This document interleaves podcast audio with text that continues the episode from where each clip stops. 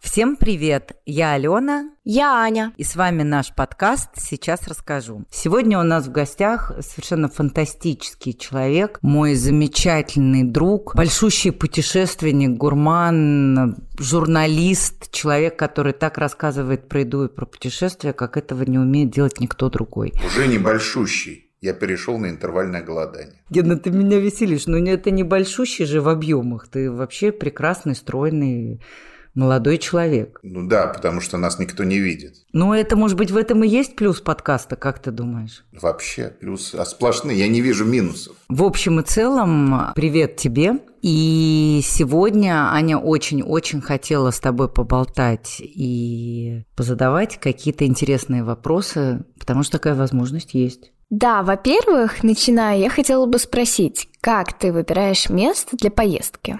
Не знаю, скорее оно меня выбирает. Иногда ко мне приходят какие-то мои друзья или не друзья, в смысле еще пока не друзья, обычно потом становятся ими. Какие-то люди говорят, Геннадий, а отвези-ка нас туда. В Гималай. В Гималай. Или, например, мне звонит редактор журнала и говорит, Геннадий, а не напишешь ли ты нам про Воронеж. Таким образом, я выбираю себе место для следующей вылазки. Я как-то уже давно, так как я был в довольно большом количестве стран и объездил мир достаточно основательно, хотя никогда не был коллекционером этих стран, потому что ты знаешь, есть люди, которые коллекционируют штампы в паспорте, я не коллекционер таких штампов.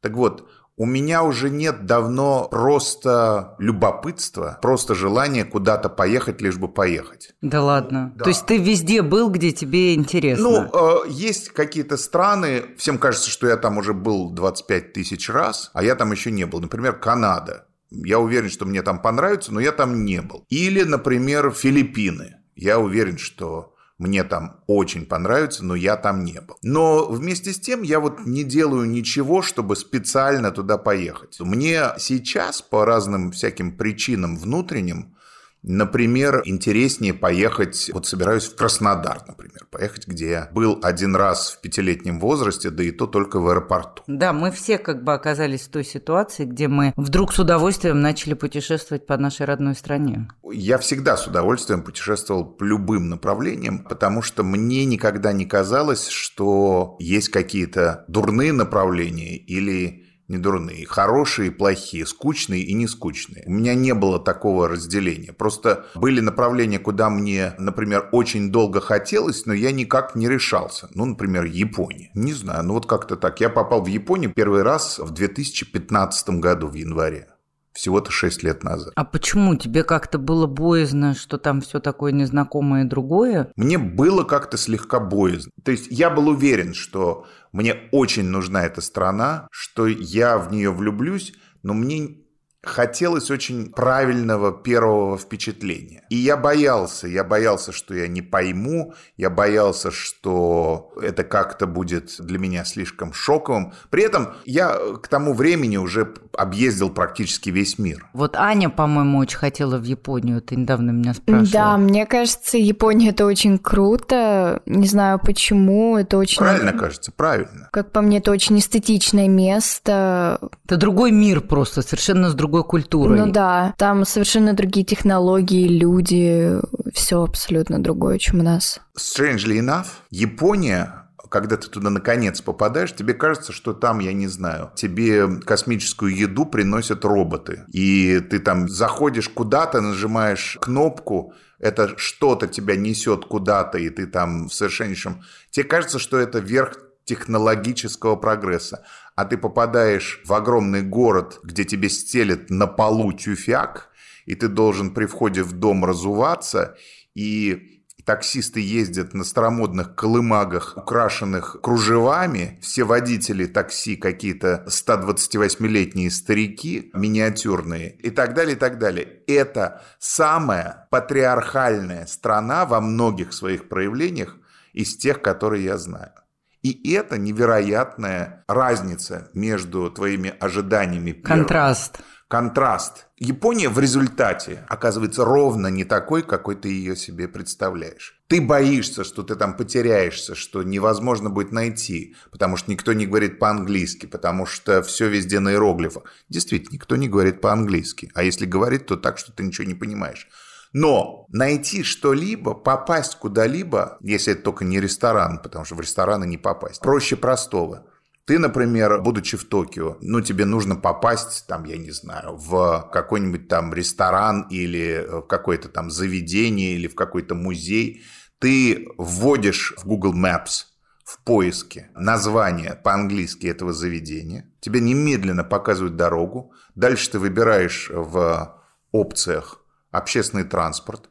И дальше тебе показывают, как идиоту, в какой вход зайти в метро, как дойти до метро, потом номер входа в метро, потом по какой лестнице спуститься. Тебе все это в гугле есть в какой вагон сесть, через сколько остановок выйти, как перейти. Что иначе ты просто не поймешь. Ты не поймешь, но это так удобно. Там все это. На самом деле, я думаю, что и в Москве просто мы этим не пользуемся, но это дико удобная опция вот в, в Гугле. При этом общественный транспорт японский он очень удобный. А, ходит как часы, железные дороги космические, с этими шинкансенами, поездами, пулями, которые летят с какой-то космической скоростью. При этом, опять же, ты встречаешься вдруг с какой-то патриархальностью. Ну, у тебя есть такая карточка типа Ойстера лондонского или типа Тройки московской, которой ты пользуешься на всем общественном транспорте. И ты ее должен подкормить. Да? Стоят а, автоматы перед входом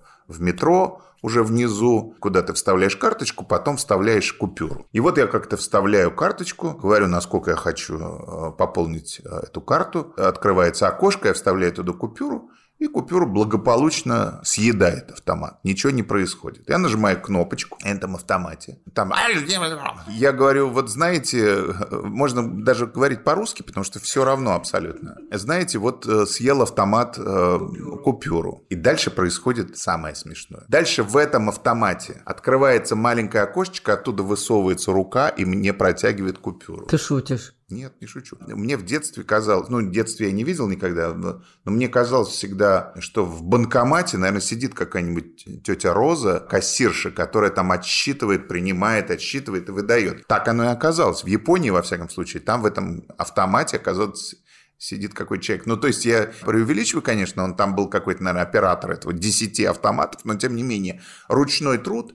Там, например, человек, когда выходит на пенсию, в основном это мужчины, потому что женщины сидят дома и занимаются семьей. Ну, сейчас это немножко меняется, но в принципе не очень. Я говорю еще раз, это патриархальное. Патриархальное, да. Мужчина, когда он выходит на пенсию, первый день, когда он просыпается, так сказать, понимает, что ему не надо ехать на компьютере два часа до работы, он начинает сходить с ума. Ровно так же начинает сходить с ума его жена потому что она привыкла, что тот уходит что в 8 никогда утра нету, да. и возвращается в 8 вечера. Она начинает сходить с ума. И он идет волонтером работать бесплатно. Он начинает регулировать движение. Он начинает... Там огромное количество... Вот ты идешь, например, и стройка. Вокруг стройки стоят, например, 20 стариков в этих самых в оранжевых жилетах, их в касках, и тебе вежливо показывают рукой, как обойти эту стройку. То есть ты без них бы совершенно прекрасно разошелся. Но вот тут вот так они вот... Э, так Потому что надо было кого-то занять, да, да может потому, быть. Они просто...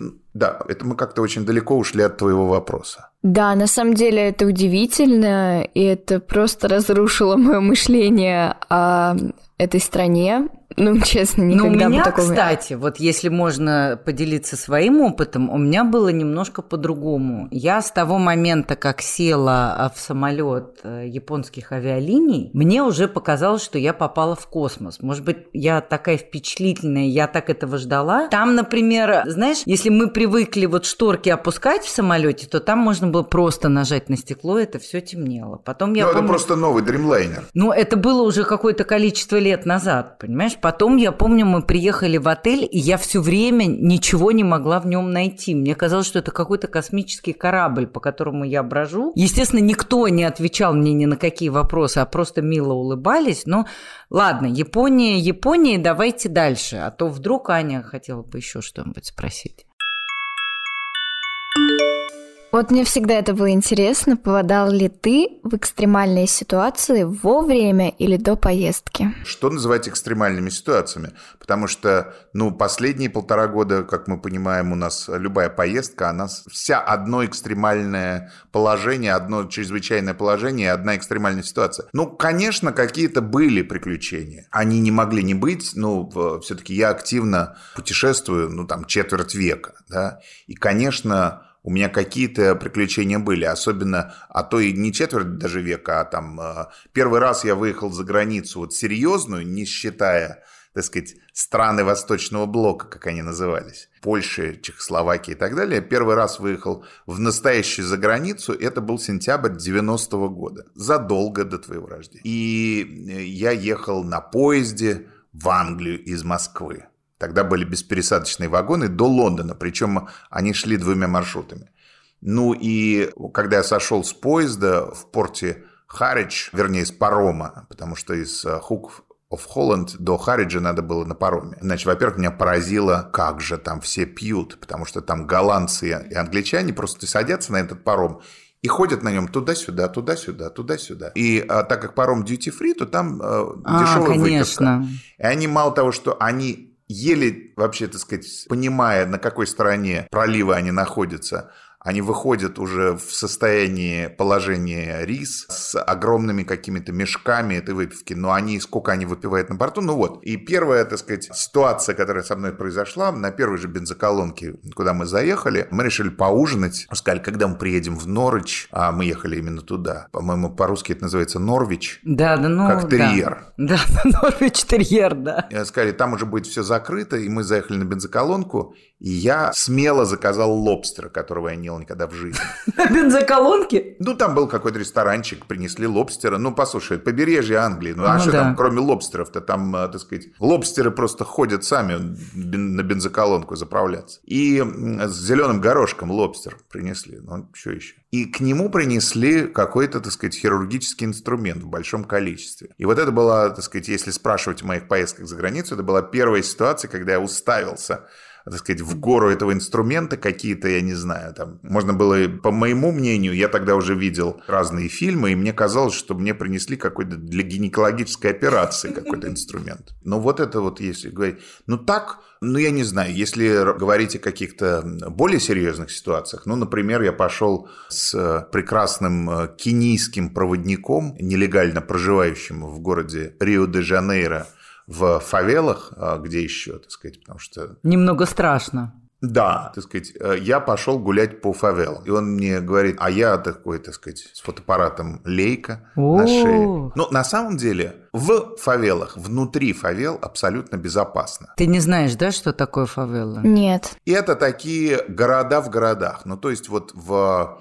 в Бразилии. А. А, как гетто. А Понятно. Это самозахваченные чаще всего территории с ворованной канализацией, с ворованным водопроводом, с ворованным электричеством, с ворованным интернетом. И это как бы такие части города, куда не особенно суется официальная власть, в которых управляют ну, как это у нас называется, криминальные элементы. Да. Но так как это фактически, так сказать, криминальные элементы являются управляющей силой в этих образованиях городских, то они там, конечно, следят за порядком. Ну, потому что что такое там уличная кража, да? Это мелкое воровство, это мелкое, так сказать, преступление. И если те, кто управляют этим городом, занимаются крупными преступлениями, то как они допустят себя на территории мелких? Не поймали не вор. Нет, они наоборот следят. Там очень строго. То есть там, если поймали внутри фавелы, за пределами фавелы, ты можешь делать все, что угодно. Ты поэтому и воришка. Если тебя поймали за воровством внутри фавелы, тебе просто могут отрубить руку. Там пытались многократно наводить порядок в этих образованиях. При том, что не все, как мой кенийский товарищ, там живут э, нелегально.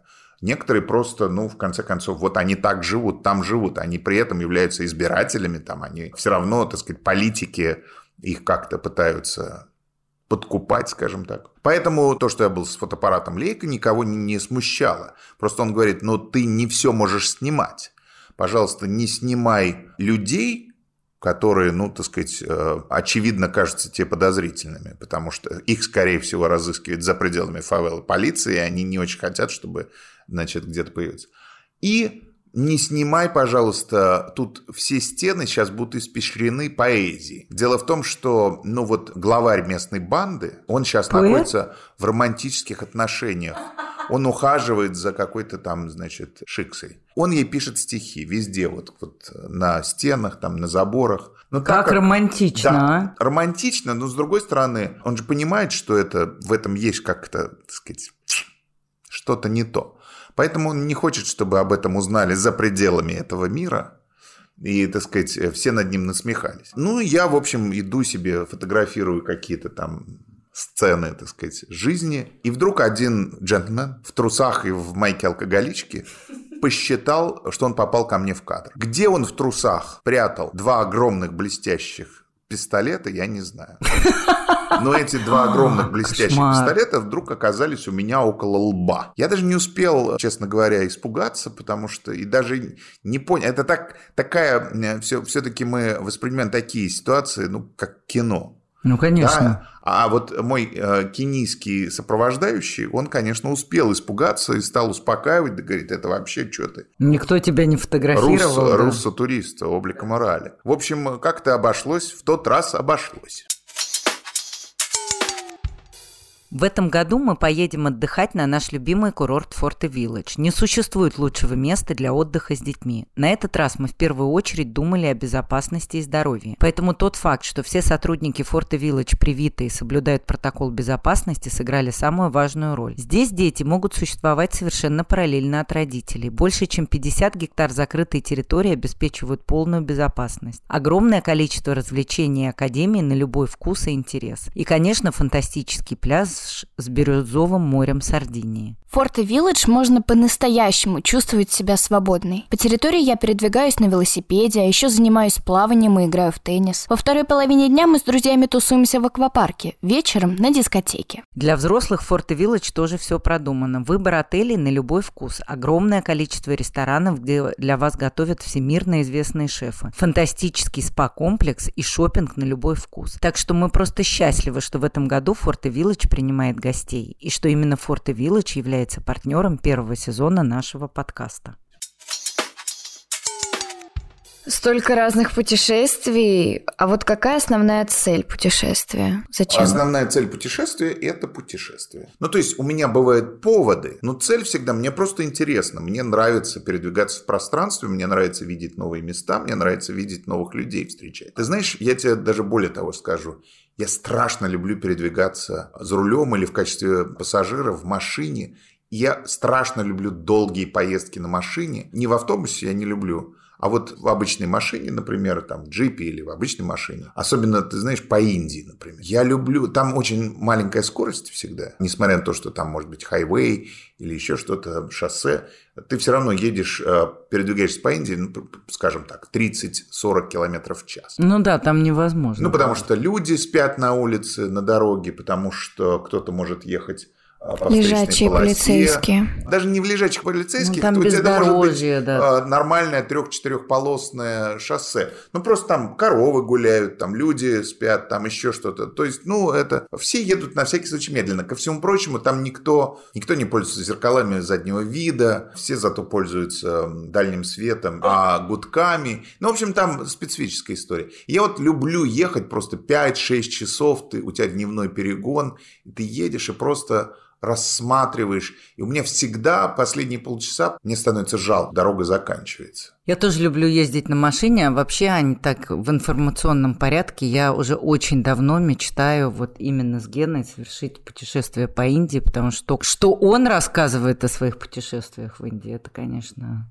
очень интересно. Так что, может быть, когда-нибудь да. нам повезет, Индию, может быть, откроет, там все перестанут болеть, и когда-нибудь мы все вместе совершим такое путешествие. Да, мне кажется, это было бы очень круто, потому что я тоже, на самом деле, очень люблю ездить на машине. Не в качестве водителя. Мне кажется, это было бы очень круто. Ну и самолет мне тоже нравится. Я обожаю долгие перелеты. Когда ты отключен от всего внешнего мира. Я даже противник, например, интернета на борту. Мне нравится ощущение, вот этой вот отключенности. А, недоступности, мерный вот этот вот шум двигателей, какая-то вот ровный такой, да, у и мне дико нравится это. 10 часов, 12 часов, вот эти мои любимые вообще перелеты. Я не люблю, например, перелеты 5-6 часов, как ни туда, ни сюда. 13, конечно, сразу лег, поспал, да, посмотрел какое-то кино. Поел, кино посмотрел. Я столько кино смотрю в перелетах. Те фильмы, которые не успеваю или, или по какой-то причине не хочу смотреть на Земле. И вот смотришь, понимая, что они там приспособлены к реалиям авиакомпании, они укорочены или они там формат переведен в, так сказать, но все равно я очень люблю. Скажи, пожалуйста, вот я все время тоже об этом думаю. А сегодня, ну, я надеюсь, что это у нас свобода есть передвижение, она будет продолжаться. И, конечно, подростки очень много стали путешествовать сами, там, 17 лет, 18, в зависимости от того, там, когда их отпускают. Вот скажи, пожалуйста, как совершить классное путешествие с массой впечатлений, при этом, чтобы это было недорого, а, скажем так, дешево, чтобы это можно было себе позволить. Да это, так сказать, э, все же зависит от тебя. Но даже в ту же самую Японию можно путешествовать недорого. Ну, где ты будешь жить? Там масса недорогих отелей. Ну, вот сейчас, например, там есть новая сеть, я в ней тоже жил в Фукуоке последний раз, когда ездил в Японию а, называется Lively. Ну, это 50-60 долларов в сутки. Ну да, как это, ты смотришь, кстати? Это, это дешевле, чем, я не знаю, в пять раз дешевле, чем в Сочи самый занюханный номер. Ну, факт. А, а как зато ты относишься... это дизайнерская, прекрасная, молодежная гостиница. А Airbnb? Я отлично отношусь. Я, где есть возможности, там, например, в, ну, я не знаю, я часто раньше ездил в Копенгаген, да, ну, там, пять раз в году. И в Копенгагене и вообще в Скандинавии очень дорогие гостиницы. Да, самый маленький крохотный номер может стоить там 400-500 долларов в сутки. Да? А вот в таких местах, в Стокгольме, в Копенгагене, в Мальме, в Осло. Я очень люблю снимать Airbnb. Там бывают шикарные квартиры, которые, особенно ты с кем-нибудь сбрасываешься и, ну, там, с террасами на крыше, там, все что угодно. В Риме Э, совершенно фантастический. Я тут затащил нашу с тобой подругу ровно два года назад, Наташу Боброву. Угу. Мы сняли на две семьи квартиру Airbnb в Трастевере с, на трех уровнях квартира с э, садом на крыше. С... Она, конечно, первый день она ходила с тряпкой, ей все казалось, значит, что там грязно, и что и некого позвать, чтобы там уборку сделали, и некому сказать, чтобы там заменил полотенце. И она, конечно, страшно. Но тебе жизнь вот таким образом дает такое количество преимуществ. Я согласна. Мы заходим на углу в магазин, набираем кучу всего и вдруг понимаем, что он только наличные принимает. Говорит, а что, у вас нет наличных? Вы где живете? В каком? Да вот там вот в этой квартире.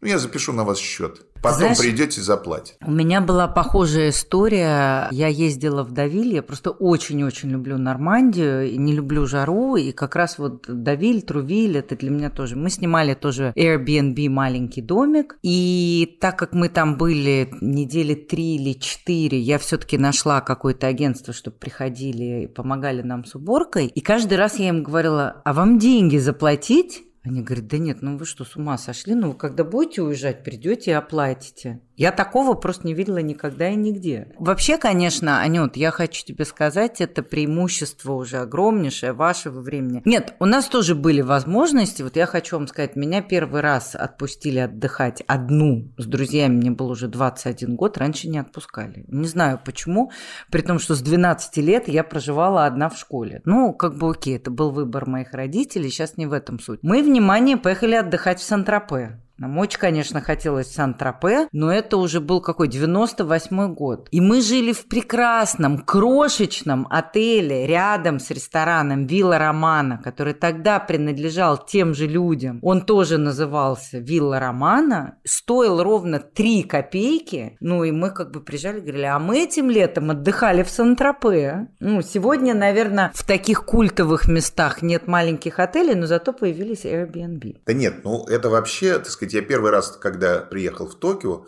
я жил в Airbnb, я снял, чтобы ты понимала, а, помещение магазина, переделанное под Airbnb, да. То есть с витринами там и так далее. Там э, утром открываешь железные ставни и полное впечатление, что ты, так сказать, просто сидишь в магазине ко всему прочему, за те же деньги, что гостиница, ты получаешь какие-то, ну, там, невероятные хоромы, а, в принципе, ты можешь... Вообще, надо сказать, что туристический рынок, рынок путешествий очень сильно поменялся. Вспомни, 15 лет назад еще все равно билеты выписывали на бланках, и Конечно. у тебя там какая-то пачка билетов. На этих билетах всегда завораживала строчка «пустота», «void», Да-да-да, что это? да. Но имелось в виду, что там нет никакой информации, но поэтому нужно было, тебе нужен был турагент, который забронирует тебе гостиницы, потому что не был букинг.кома или не было сайтов гостиниц. Тебе нужны были агенты, чтобы выкупить твои билеты,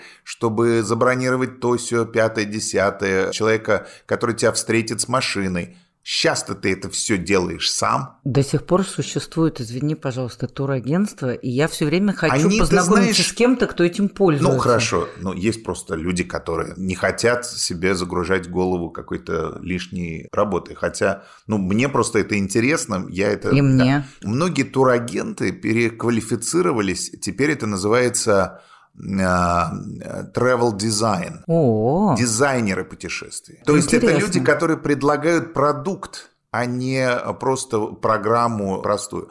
Это люди, которые тебе предлагают, условно говоря, посетить, э, ну вот как сейчас Вика Шелягова ездила с э, агентством Президент Travel, например, да, там это агентство устроило ей поход в Каирский музей ночью. Я когда понимаю, ну, то есть это уже какие-то никого- эксклюзивные Да. истории. Или там какой-то там специальный очень открыли там дворец какой-нибудь. Или вот есть там подруга моя Лена Максимова, агентство Улис у нее такое. Вот она делает какие-то культурные поездки.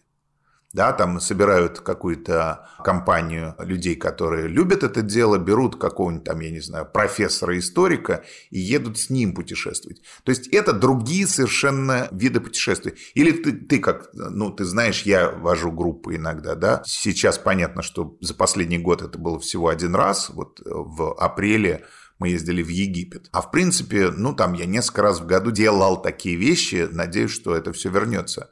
Во всяком случае, я получал от этого удовольствие. Думаю, что и те, кто со мной ездил, тоже. Ну вот я же, так сказать, э, предлагаю именно каким-то образом сконструированную мною программу.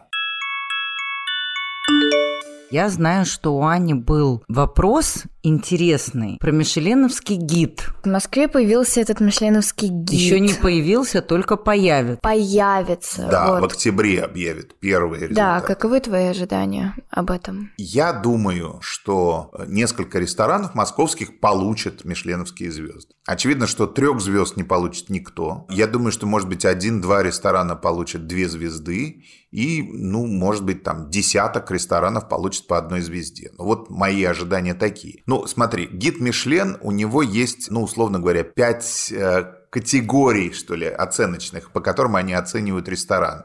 Да? Ну, во-первых, они в первую очередь вот что бы ты думала, что они ставят на первое место? Как обслуживают людей, как к ним относятся в ресторане? Это последние из пяти. То есть они говорят, ну... Подача. мы- э, Нет. Первое – качество продуктов.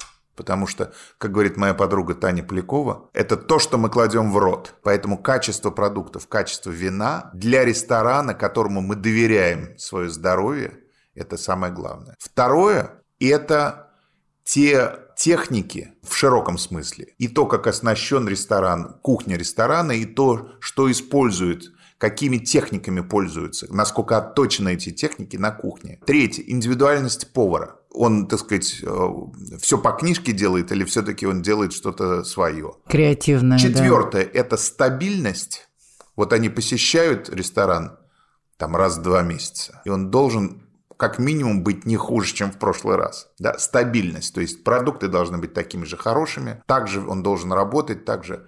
И вот на пятом месте это уже все остальное, да, это дизайн, обслуживание, это все важно. Но продукты, то, как их готовят, то, кто их готовит, и то, насколько стабильно это происходит, даже значительно важнее, чем насколько белые салфетки или насколько вышкален персонал. Потому что, как ты, наверное, знаешь, сейчас э, вообще гид меняется, потому что ну, невозможно в, во время, когда галстук на мужчине стал нонсенсом, да, и вообще, так сказать, самые богатые люди в мире носят Кроссовки? застиранные футболки и кроссовки а, и джинсы, а, требовать, чтобы, так сказать, э, в сегодняшних ресторанах, а, чтобы они работали по канону 19 века или там середины 20 чтобы там были во фраках официанты, белые скатерти накрахмаленные, а, хруста. То есть да, такие рестораны тоже должны быть для событий или, или, так сказать, они могут, цена в этих ресторанах может служить цензом,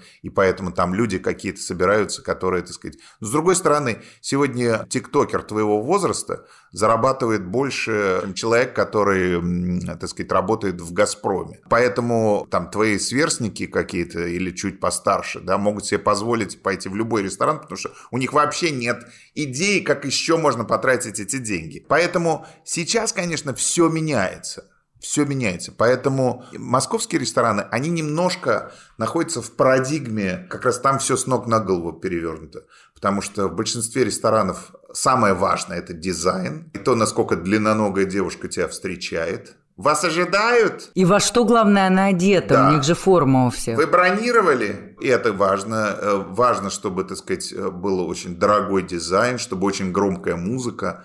И вот качество продуктов в московском ресторане стоит где-то на предпоследнем месте. Поэтому по объяснимым причинам, потому что людям надо сводить концы с концами. И если, так сказать, у них есть 100 рублей, из которых они 99 потратили на хрустальные люстры, на Дольче и Габбанов, которые одеты в метродотели и официанты, на то, чтобы закупить какие-то редкие винтажи вин в свою энотеку, и у них остается рубль уже на продукты. Ну, понятно, что они идут, что называется, на оптовый рынок и покупают там эти самые продукты, потому что и заливают потом это все соусом, с тем, чтобы не было видно, из чего готовят. Ген, спасибо тебе огромное. С тобой разговаривать всегда огромное удовольствие, и я думаю, что мы попробуем, может быть, у нас еще когда-то получится какой-нибудь разговор в каком-нибудь формате. Да, ради бога. Ген, спасибо огромное. Я для себя узнала очень много всего нового. Даже сейчас сижу в шоке